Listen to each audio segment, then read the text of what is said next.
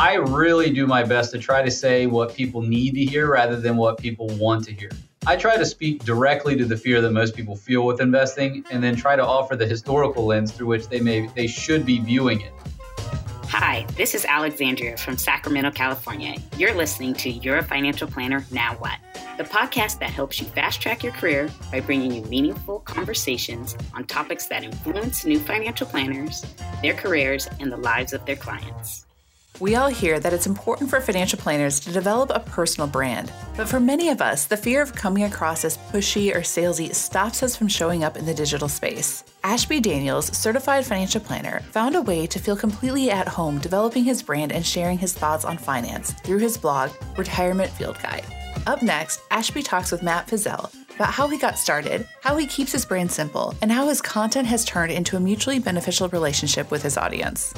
But first, this episode is brought to you by the 2021 Summer FPA Externship and eMoney, a leading provider of technology and solutions that help people talk about money. Don't miss out on the flexible internship experience that made waves across financial planning in 2020. The FPA Externship is great for college students and practicing financial planners alike. Come see how other FPA members grow their business and lead with financial planning using eMoney. Also, don't miss this opportunity to get eMoney certified. Check out fpaexternship.org for more information or sign up for the waitlist. All right, everyone. Thanks for joining us on another week of the podcast. This week we have Ashby Daniels from Shorebridge Financial, where he's a financial advisor. He also has a personal blog at the retirementfieldguide.com. You can find him on Twitter at RET, that's R E T Field Guide. And yeah, thanks, Ashby. Thanks for coming on the show today. Thanks for having me on. I'm excited to be here. Yeah, of course. We really appreciate you taking some time out of your day today. And of course, we're here to talk about personal branding. So I just want to jump right into things. We live in a world where there's more and more noise every day, especially on the internet. Why is it important for the career of a financial planner to have a personal brand? Well, I think a personal brand, you know, I when I started writing on my blog, which I guess is probably the essence of the personal brand that most people would associate with me, I really did it as more of a way to be in constant communication with my clients. I don't think it has to be direct communication. Obviously, every just about every one of my clients is a subscriber to my blog naturally, and I just think it's super valuable uh, to have a way to disseminate your ideas to them, to let them know what you are thinking about as you're thinking about it. So when I think of personal brand, I think of it more as a way to get what you're thinking out in the in the broader world, but as as an extension, or maybe most importantly, not as an extension, that's an opportunity for your clients to know what you're thinking as you're thinking. And why that's important is because, you know, one of the main ways that many of us advisors get new clients is through the process of referrals. Well, the one way that you can get a lot of referrals is constantly being top of mind with your clients. And for me, at least, the easiest way for me to have done that was was to write. So certainly, there's other ways to do it, but that's that's the way that I choose. You know, that's a really interesting way to put it. I've never really thought about it from an indirect and direct standpoint, like you put it. And I mean, of course, referrals are always an opportunity. Have you found that your personal branding efforts have allowed you to spend less time directly communicating with your clients? Absolutely. So one of the things I'm the most excited about is, you know, I, I have a kind of a project that's on the back burner as we speak. But one of the one of the ways that one of the things I was kind of most proud of in 2020, and, and it sounds terrible to say this, and or I don't know about terrible, but I had a really great year last year.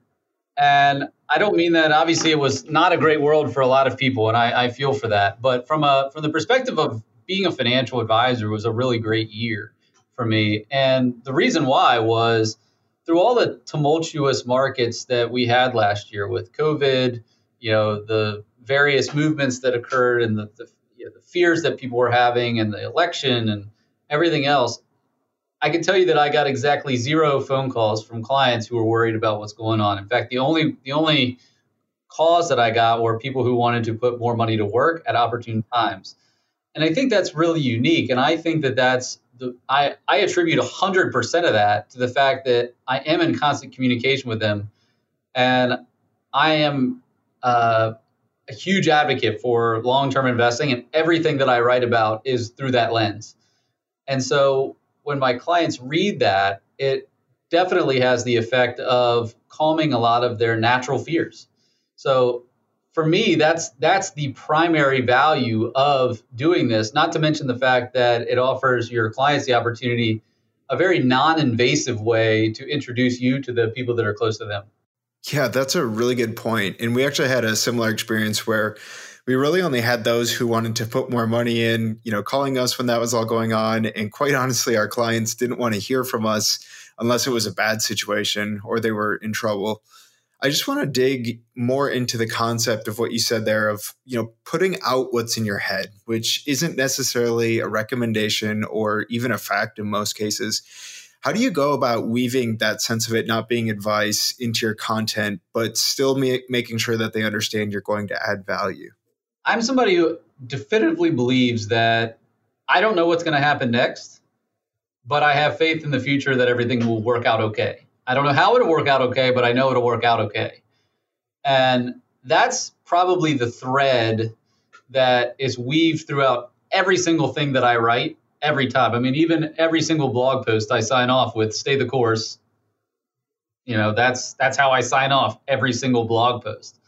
So, from that perspective, when I say what I'm thinking, I mean, I may be talking about interest rates on you know why bonds are the way that they are right now. What's the future look like for them? I'm not in any way shape or form forecasting what's going to happen. In fact i spend a lot of time on my blog saying how stupid it is to do forecasting. But at the same time i say look i don't know how it's going to work out but it's going to work out. And that is you know i'm a huge nick murray advocate so i don't know if you like nick murray or not or, or if anybody on this call likes Nick Murray, but the way I look at the way I look at it is optimism is realism. And to so many of my thoughts, you know, I've read every Nick Murray, everything Nick Murray's ever written, and that's he's kind of formed the foundational backbone for what my beliefs are. So I just, you know, because I've spent so much time digesting everything that he's written, everything that I read goes through that lens. I mean, you know, we become what we consume to a large degree. So if I'm consuming positive stuff, even if I'm reading negative news, I can connect it back and say, here's what you're going to see, but this is why I think it might be slightly mis- misguided. And this is why I think this based on, you know, history, which, oh, by the way, it's the only guide that we have. And so I kind of can connect those dots for people. And that's really kind of the, if we want to call it a personal brand, that's kind of where mine has turned into over the years. It certainly is a great lesson in like adaptation where we need to be there for when our clients need to adapt within the financial plan that we've already created. As you've progressed through your career, have you found that, you know, with your personal branding and being more opinion based and being intentional about that, it has made your clients more willing to buy into that concept of having to adapt over time versus walking out the door with a perfect plan and just being done?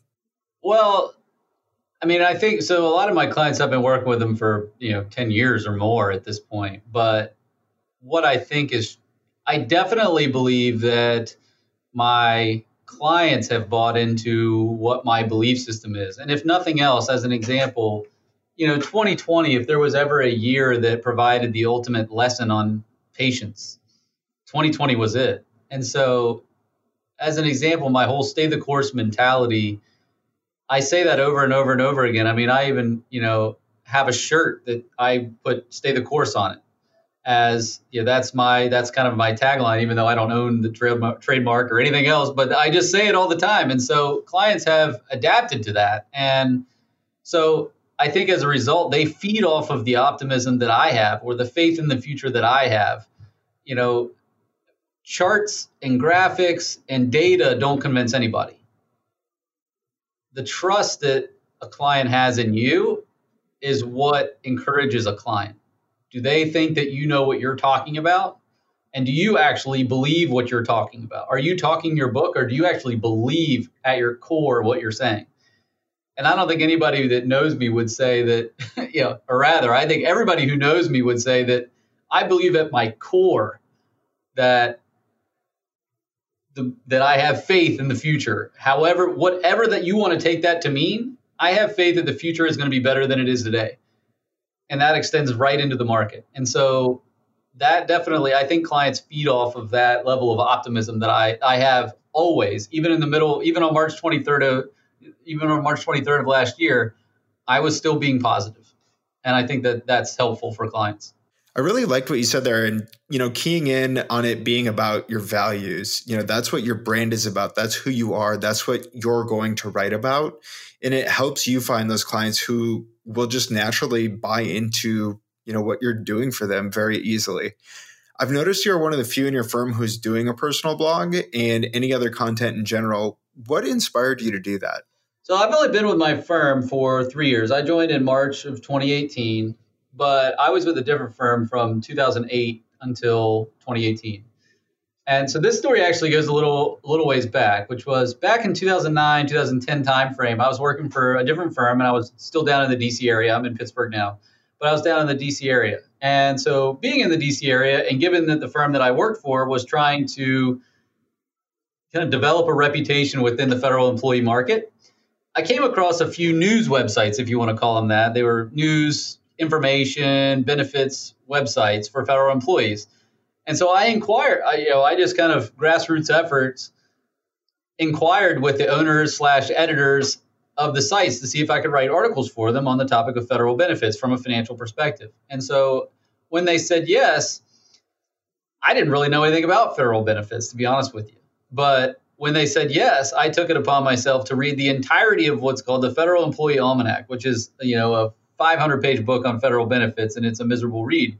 But I was able to create, because I read it, A, I knew 99% of what was going on with federal benefits. And I certainly knew more than 99% of any federal employee I'd ever run into about federal benefits. And so what I did is I took content directly from the Federal Benefits Almanac and or Federal Employee Almanac and basically started to create some clever articles on how to utilize federal benefits in their planning. And so at first, you know, for the first year or two, it was kind of a trickle of new prospect inquiries as a result of my writing. And I probably was writing once a month for these different sites. And then I started to really gain traction around 2011. So give or take a year or two in, and started to get, say, one to two calls or emails per week requesting appointments. So I was getting, starting to get a nice lead flow from it. Well, unfortunately, well, I say unfortunately, but also fortunately, I was asked to move to Pittsburgh to take over an office. And once I got once I got here, basically it was all I could do to keep my head above water, serving an existing underserved client base. So I was so I basically I quit writing, but I never forgot the lesson of what was possible. And so unfortunately as time progressed, even once I was here in Pittsburgh, the company decided they didn't want advisors creating content basically anymore. So I had to wait until I left that firm to then restart the writing process. And so I guess since, you know, 2018 I've probably written somewhere between 175 200 articles at this point. So, one issue we commonly do see, like you alluded to, is not being able to do an outside blog within their firm. Can you shed some light on why that is and why some financial planners aren't allowed to have those outside blogs? So, a lot of companies, first of all, uh, well, this is, I can't say that this is actually 100% accurate, but the way I kind of was told is the company wants the reputation to be the company's reputation, not my reputation. They don't want me to be the face of the company. They want the company to be the face of the company, which doesn't make any sense because to me, if I was reflecting positive on the company, that's a positive for the company. But that's not the way that the company viewed it. So there are certainly in a lot of these companies will hide behind the guise of compliance, which we all know. I mean, I'm at I'm still at a duly registered firm, but they it's I'm allowed to create content. So if you're being told that you can't, even if you're at a duly registered firm, it's not that you can't, it's that you're not allowed, which is two different things. I can certainly empathize with what you said there. I came from the broker dealer as well. You know, it is really hard for them to have the thousands of advisors, but you know, at the end of the day, it could be done. So when you transitioned across the new firm, how did you go about having that conversation of having your own blog and being able to stay, you know, Ashby versus it being about Shorebridge? So I actually did not have an existing blog when I came to my new firm. That was one of the reasons I left. And when I was looking for a new firm to join, I one of my basic requirements was that I have to be allowed to write and publish pretty much whatever I want. Um, like I asked all the every every important question I could think to ask. Were there going to be? Is there are there any limitations to what I can write? And I got no, no, no. Everything you can do anything you want as long as you submit it through our compliance department. And I was like, perfect. And Shorebridge was an unbelievable fit. They were unbelievably good to me um, in terms of helping me transition. And uh, I had non competes, non solicits, which is a whole other topic of conversation. Um, but th- me writing was a requirement for wherever I joined. If, if they would have said, no, you can't write, I would not have joined. So that was that was something that was really near and dear to my heart and something I really was adamant about doing. I think that's really important too. You know, coming into it, it sounded that you knew you wanted to do that. That was a non negotiable for you. For the new planners out there, it might be worthwhile to try writing or doing content creation before you make that ask and be sure you want to do it so that you can have those conversations in the interview and know what a good fit is going to be for you in terms of a firm. I do just want to shift gears a little bit and talk about your experience writing a book. Of all the places to start, you started with Medicare, which certainly isn't an original topic. And one thing I personally struggle with a lot is that desire to be original, and Medicare is far from that. What led you to start your writing career with a book on Medicare? well, it's a funny question. Uh, just Medicare seems so uninteresting. But what happened was I started out to write the same 300 page paperweight on retirement planning that many advisors try to write. And what what ended up happening is, as I for whatever reason, I decided to start with the Medicare chapter.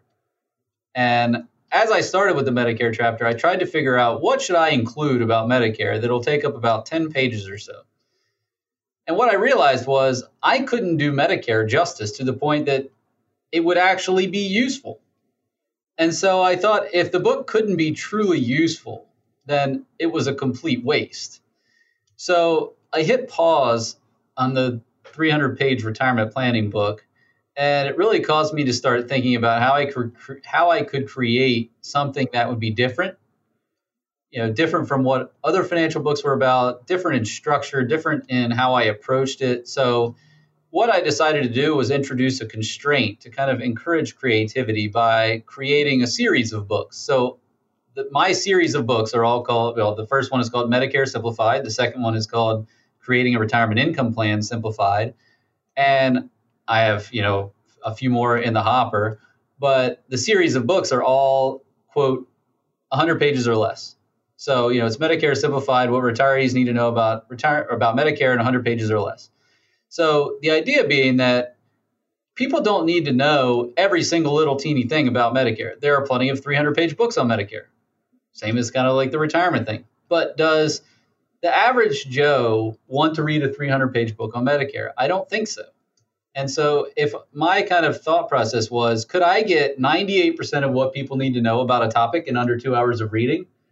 And if I can do that, I thought that would be a really unique and useful way to set myself and my books apart from what other people are putting out there. And then I could create a series around doing just that. The other piece, the other idea being that people don't say, "Hey, I'm getting ready for retirement. Let me read a book that encompasses every aspect of retirement." That's not how they that's not how they make decisions. They say, "I'm coming up on Medicare. I should probably learn something about Medicare. What can I read? What's a good resource?"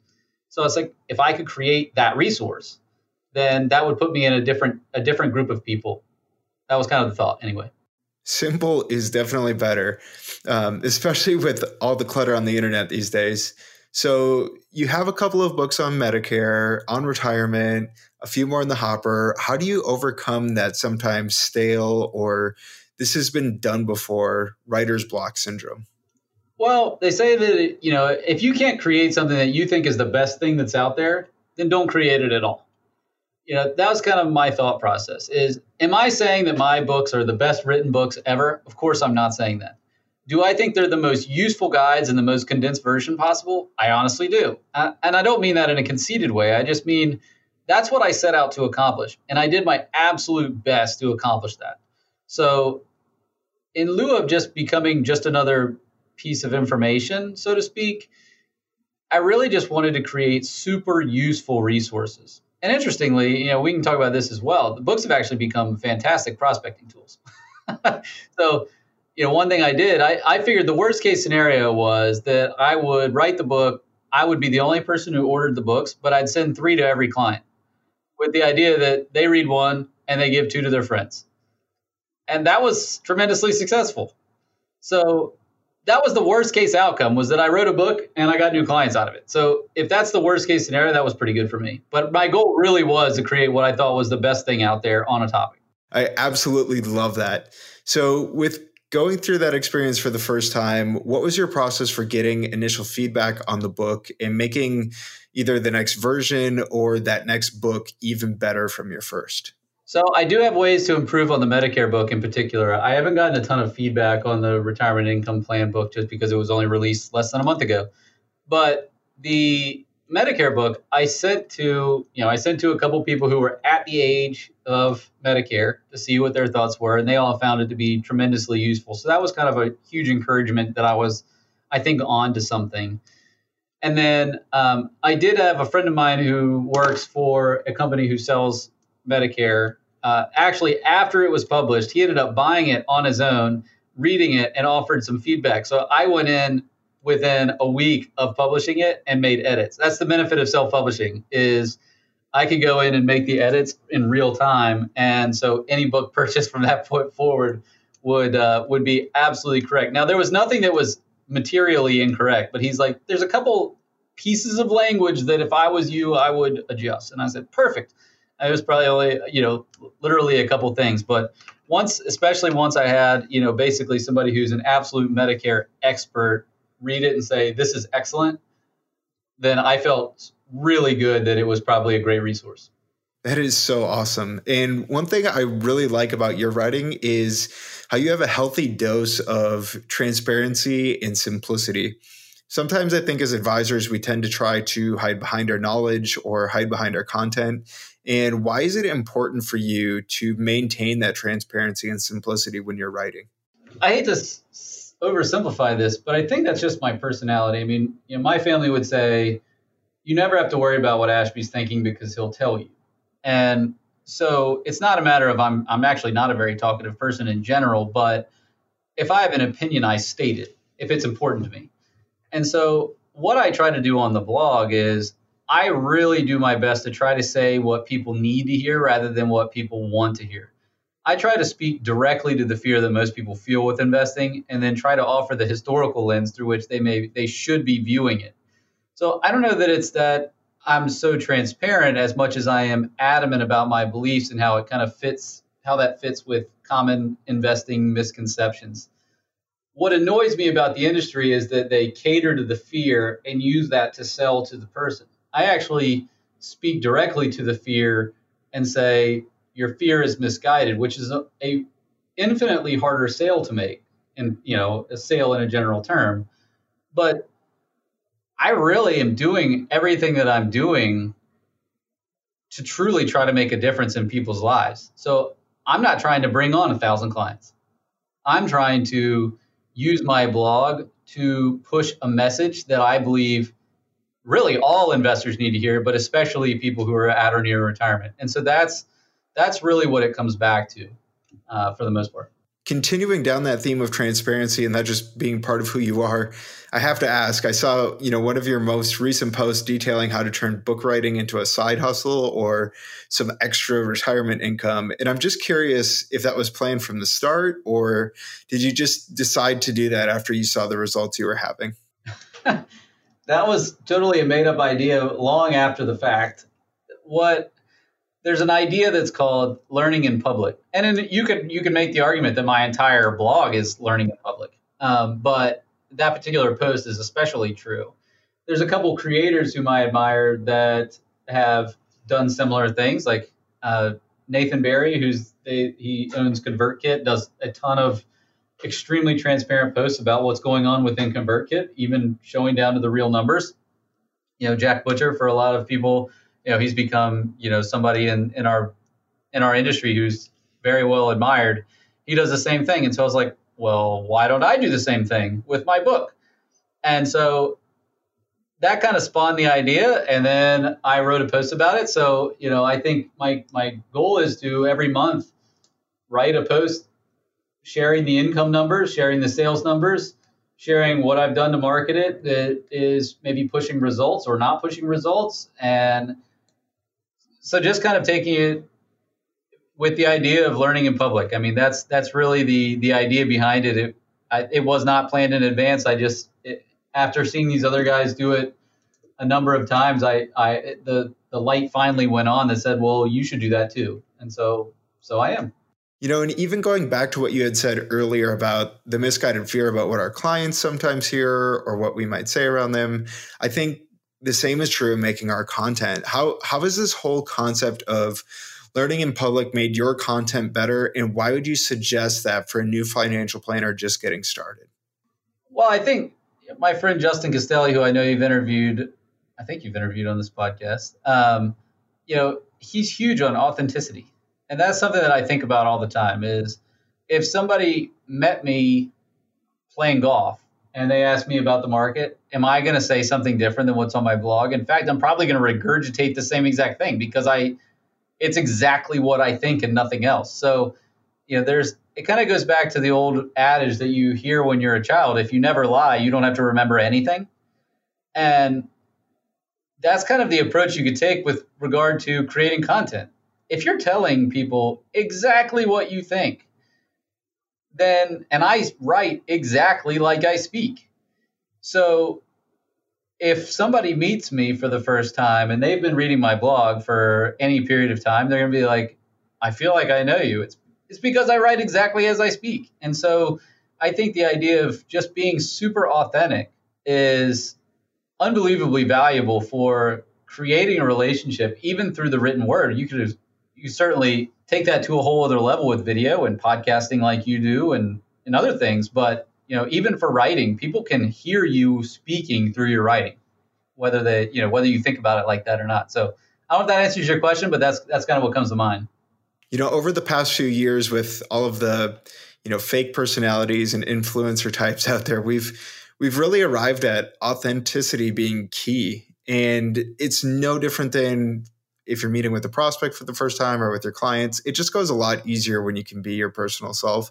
So, one thing that I wanted to ask quickly was you said you were bad at marketing your books. And what is that difference between making content and being a content marketer?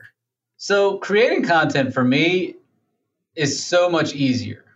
And that's usually what most people are the most have the most trouble with. And the reason that it's so easy for me is because I can just hold myself up in my office, whether it's at home or you know at my office, and just pump out content. Nobody's any the wiser. Like it, it doesn't require for me. It's not a lot of effort. I just I truly enjoy doing it.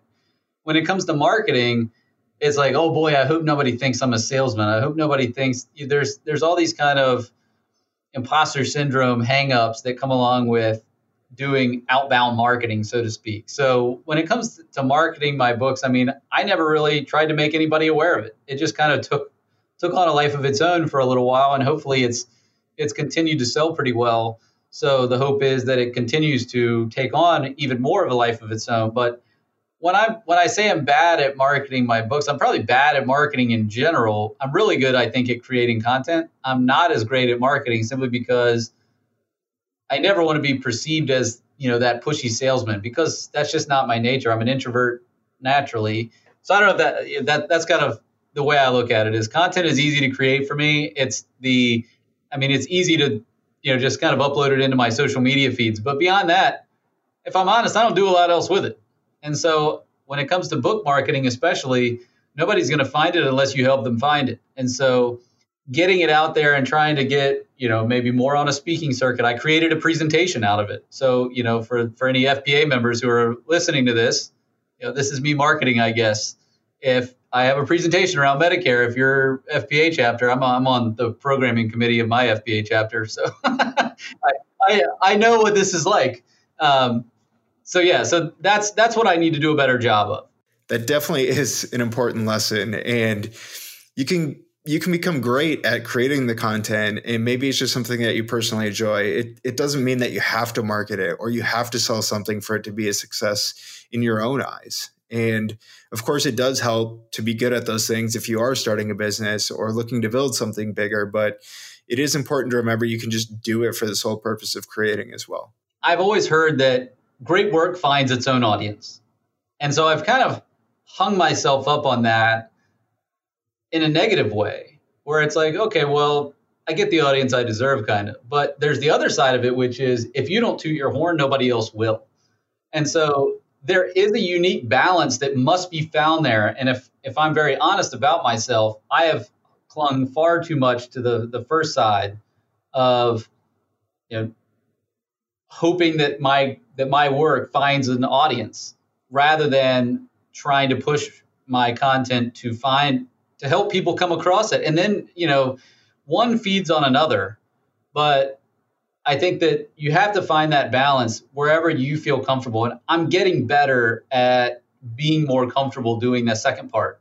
But for a long time, you know, for, for probably two of the first three years I was doing this, you know, I kind of hid behind, you know, door number one and expected that, oh, well, people will find it. And that's probably not as true as we'd like it to be. that would be too easy, right? Build it and they will come. Wouldn't it? Absolutely. Well, anyways, Ashby, thank you so much for joining us on the show today. I really took away a lot of great tips from this. And I think there's a lot of awesome stuff here for new financial planners who are getting started on their personal brand. And I really can't wait to see what comes from you next either. Uh, hopefully, we'll see you around at conferences whenever they return. Absolutely. Well, I look forward to it. And uh, thanks for having me on. I really appreciate it. It's a great time. This episode is brought to you by the 2021 Summer FPA Externship and eMoney, a leading provider of technology and solutions that help people talk about money. Don't miss out on the flexible internship experience that made waves across financial planning in 2020. The FPA Externship is great for college students and practicing financial planners alike. Come see how other FPA members grow their business and lead with financial planning using eMoney. Also, don't miss this opportunity to get eMoney certified. Check out fpaexternship.org for more information or sign up for the waitlist. Love what you hear on this podcast? Join us in the FPA Activate Facebook community, where you'll find a community of other passionate planners like you.